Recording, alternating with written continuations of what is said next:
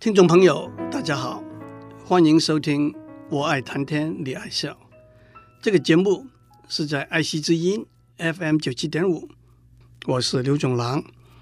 二零一一年一月八日星期六早上，在美国亚利桑那州图桑城第八选区，刚刚当选连任的众议员 Gabriel Giffords 季福斯。正在一个大卖场的停车场安排一个和他的选民见面的聚会，他要听取他们的意见和心声。突然之间，一个年轻人乘坐计程车来到集会的场地，靶场上众议员几乎是射击，子弹从他的左边大脑附近穿过头部出来，他接着对着聚会的群众。发射了三十发子弹，十八个人中弹，其中六个人死亡。当枪手想要重新装上子弹夹的时候，被几个在旁边的人制服了。从枪手过去的行为迹象来看，心理学家几乎可以断言这是一个精神分裂病患的失控行为。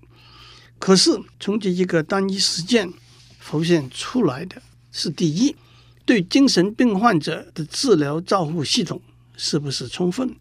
第二，多年以来，美国人对私人拥有枪械的法令有差异相当大的不同意见，而且一直还是一个争辩的焦点。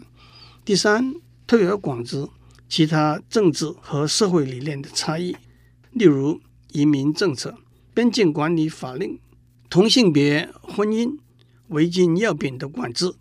都引起保守派和开放派两者之间的对立。第四，媒体逐渐流于使用强烈、极端甚至煽动性的语言，加强对立，引起恐惧和不安。枪击事件后的四天，一月十二日，美国总统奥巴马在亚利桑那大学一个纪念这场悲剧的聚会上发表了一篇演说。我把这篇演说的大部分翻译过来。遇难者的家属和朋友、亚利桑那大学的同学、在场的公务人员、土桑城和亚利桑那州的同胞，我以一个美国人的身份来到这里，和所有的美国人一样，今天晚上和你们一起屈膝祷告。明天早上和你们一起并立扶持。我无法用任何的语言来填补你们心中突然被撕开的裂洞，但是我们知道，今天晚上在这里，我们国家的希望和我们同在。我和你们一起哀悼不幸的遇难者，和你们一起承受沉重的哀伤。更和你们一起虔诚的祝祷众议员季福斯和这场悲剧中的其他伤者早日康复。圣经诗篇第四十六章里头说，有一道河，这河的分叉使神的城欢喜，这城就是至高者居住的圣所，神在其中，城必不动摇，到天一亮。神必帮助这城。这一段经文可以有几个不同的解释。奥巴马总统用一个得到神的帮助、不会动摇的城来比喻美国，用一道河的分叉来比喻不同背景、种族、意见和理念的多元化社会。星期六早上，众议员 Gabby。Gabby 是众议员季福斯的名字，Gabriel 的昵称。他的工作人员和许多他选区的选民，在一个超市外面空旷的地方，行使他们和平集会和自由言论的公民权。他们印证了我们开国先贤心目中的民主政治的中心理念，那就是人民的代表。必须回应选民提出的问题，因而把他们所关心的议题带回到国家的首府，那是所有人民的代表聚集的地方。众议员 Gabby 把这种聚会称为“街头的国会”，那就正是现代版的民有、民治和民赏的政府。这是一个彰显美国民主政治的精粹的场景，但是这个场景被一排子弹粉碎了。上星期六上升的六个人，代表我们中间，也代表着美国里头最优秀的成员。接下去，奥巴马总统简要的追认这六个人：法官 John Roe 献身司法工作差不多四十年，他的同僚推崇他。是第九巡回法庭里头最辛勤努力的法官，George 和 Dorothy Morris 是中学时代的情人，他们结婚生了两个女儿，他们两个形影不离。当枪声爆发的时候，曾经在陆战队服役的 George 本能的用他的身体来挡护 Dorothy，他们两个人都中弹。Dorothy 不幸身亡。Phyllis Schenck 在纽约西州生长，退休之后搬到图桑城。他是共和党员，他很喜欢众议员 Gabby，所以他要认识他更多一点。差不多几十年以前，Dowen 和 Marvin s t o d a n 在图桑城一起长大，后来各奔前程，成家立室。可是，当他们的配偶都过世之后，他们在图桑城重遇。多文生命里头最后一个无私的行为，就是扑上他妻子的身上，为他的生命牺牲了自己。Gabe Zimmerman 负责众议员 Gabby 的外展工作，他照顾上千的选民，如同照顾自己一样。还有九岁的小女孩 Christina Green。她对生命的体验和珍惜，是像他这样年龄的孩子们里头少见的。他跟妈妈说过：“我们蒙受到眷顾和庇佑，我们过着最好的生活。”他参加慈善工作，照顾别的小孩，作为对他蒙受到的眷顾和庇佑的回馈。他们突然的离去，破裂了我们的心。但是我们破裂了的心，也有充实的理由，因为那十三位从死里逃生的同胞，包括他们特别在星期六去看的众议员 Gabby，我们破裂的心充满了感恩和希望。我刚从亚利桑那大学医学中心过来，让我告诉大家，我去看了众议员 Gabby 以后的几分钟，他第一次睁开他的眼睛。他睁开他的眼睛来告诉我们，他知道我们在他身旁，他知道我们爱他，他知道我们会支持鼓舞他走过未来那一段艰苦的旅程。我们的心因为众议员 Gabby 的好消息充满了感恩，我们的心也因为那几位忘记危险、奋身救人的勇士们充满了感恩。这是勇士们提醒了我们。勇气并不只限于在战场上呈现，他们提醒了我们，勇敢的举动并不需要特殊的训练或者超长的体能，勇气就在此地，在我们周围那许多的同胞的心里蓄积待发。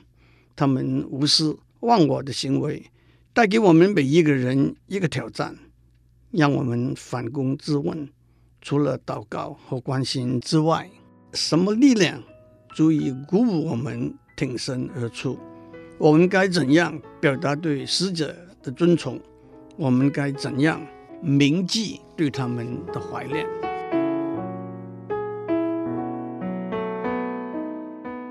让我继续念奥巴马总统的讲词。大家都知道，上这一回悲剧发生的时候，我们会本能的。要求一个解释，试图在混乱中建立一些规范，在疯狂的行为里头找出一点头绪。我们已经看到举国上下开始了彼此之间的对话，不只是关于凶杀事件的动机，而是一连串广泛的话题，包括从仓界安全法令的功能，到我们心理健康照护系统是不是充分和有效，这一个如何防止同样的悲剧在将来再发生的讨论过程，正是我们建立一个民治国家的一个重要因素。不过，当我们彼此之间的对话是如此强烈的两极化，当我们急于把招致所有苦难的责任完全推在那些只不过是想法和我们不同的人的身上的时候，我们必须平心静气的确保我们彼此之间的对话会是一个疗伤、愈合，而不是一个创伤、撕裂的过程。圣经告诉我们，世界上的灾难是无法避免的。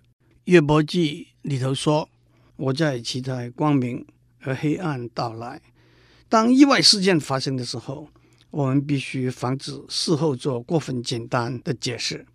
事实上，没有一个人会知道触发这一个狠恶的袭击的真正动机。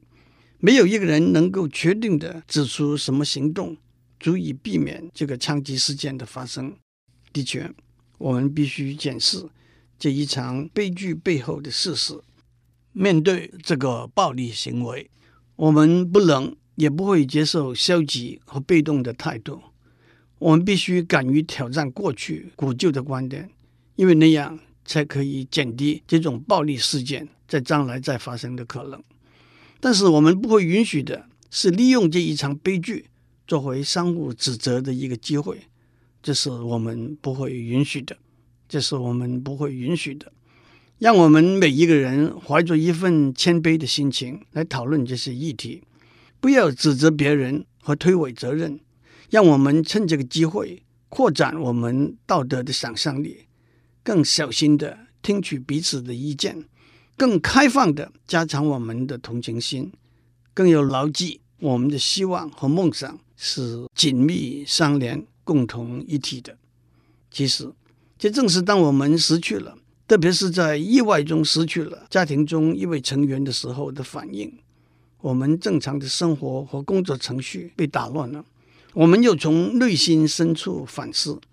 我们会回想到过去，我们有没有安排充分的时间去陪伴我们年迈的双亲？我们有没有对为我们做出牺牲和奉献的人，充分的表达我们的感激？我们有没有不是偶一为之，而是朝朝夕夕的告诉我们的妻子或者丈夫，我们如何深爱他？生命突然的陨落，引起我们回顾，但也提醒我们更要往前看，更要对现在和未来做深入的思考，更要检视我们生活的方式和怎样呵护和珍惜还和我们在一起的人之间的关系。我们要问。我们有没有对我们周遭的人表达充分的慈爱、宽容和同情？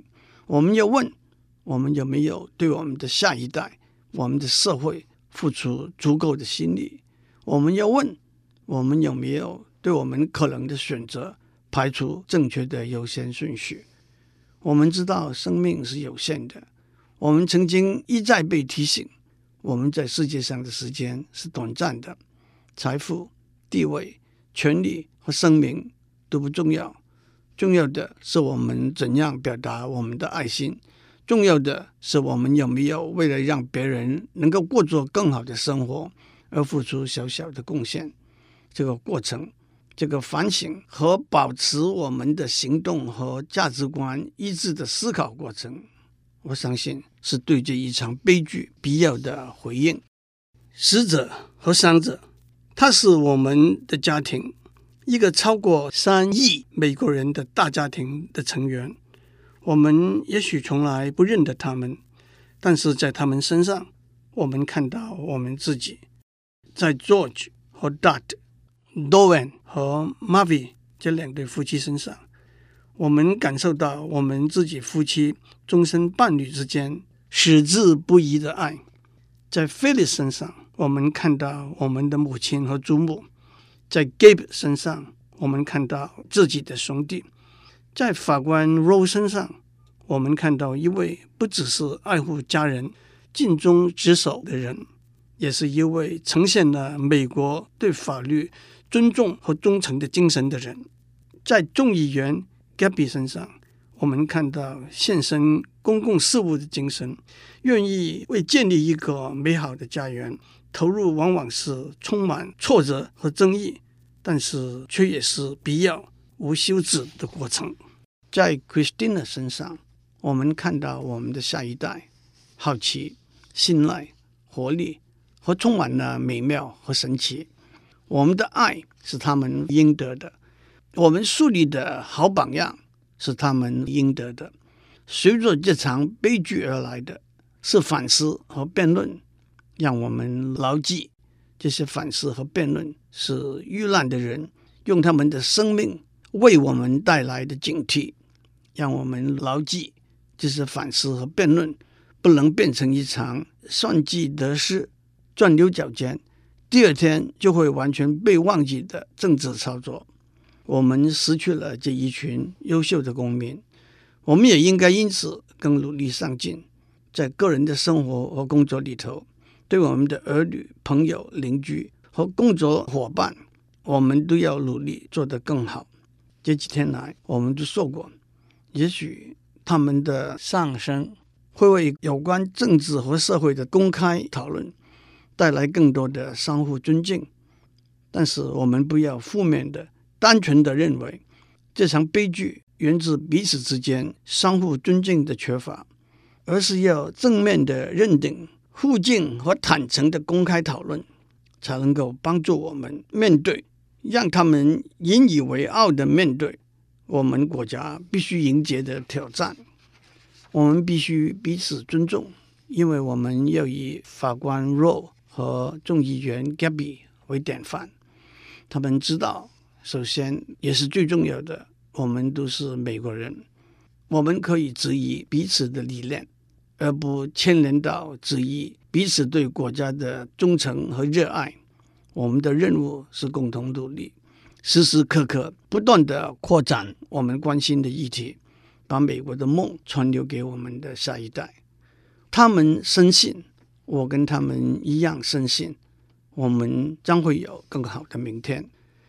那些在这里丧生的人，在这里救助别人的人，他们帮助我，加强我的信心。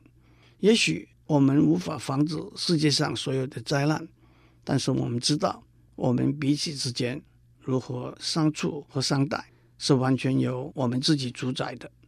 我深信，虽然我们有许多缺失，但是我们也充满了礼貌和善良。我更深信，团结我们的力量也远比企图分裂我们的力量要强得多。我有这份信心，因为这正是像 Christina 一样的小孩子所有的信心。让我们停下来回想一下。她是一个刚刚开始对民主制度认识和了解的小女孩，她才刚刚看到，也许有一天，他也会有机会参与决定国家的未来。他才刚刚在学校选上了学生代表会，他体会到献身公共服务是令人兴奋、充满希望的工作。他正要去看他的众议员，他知道这位众议员是一位能干的。重要人物，更也可能是他一个良好的典范。透过一个天真无邪的小孩子的双眼，他清晰地看到了未来。他的目光没有被我们大人漠然接受的自私和苛刻所暗蔽。我们不能够辜负 Christina 的期望。我们要我们的民主政治会正如 Christina 想象中的一样美好。全国同胞们，我们要竭尽全力，我们的国家不能够辜负我们下一代的期望。Christina 是在二零零一年九月十一日出生的。有一本叫做《希望的面孔》的书里头，选印了五十个在那一天出生的婴儿的照片，Christina 的照片是其中之一。在他的照片旁边有几句话，是对他的希望和祝福。有一句说：“我希望你会帮助那些需要帮助的人。”有一句说：“我希望你能够记得国歌全部的歌词，唱的时候更要把你的手按在你的心上。还有一句说：“我希望你在雨水的泥泞里头跳跃嬉戏。”假如天堂上也有雨水的泥泞的话，Christina 今天一定会在那里跳跃嬉戏。在这里，在城市上，我们把手按在我们的心上，我们承诺，作为一个美国人，我们将会打造一个弥漫着 Christina 那一份平和。欢乐的精神的国家，求上帝赐给受难者永恒的安息，求上帝爱顾守护生存者，求上帝保佑美国。诸位听众，我讲的是在遥远的美国的一个枪击事件，是在遥远的美国的总统的一篇演讲，但是这来自遥远的美国的声音。怎能不引起我们的反思呢？祝您有个平安的一天。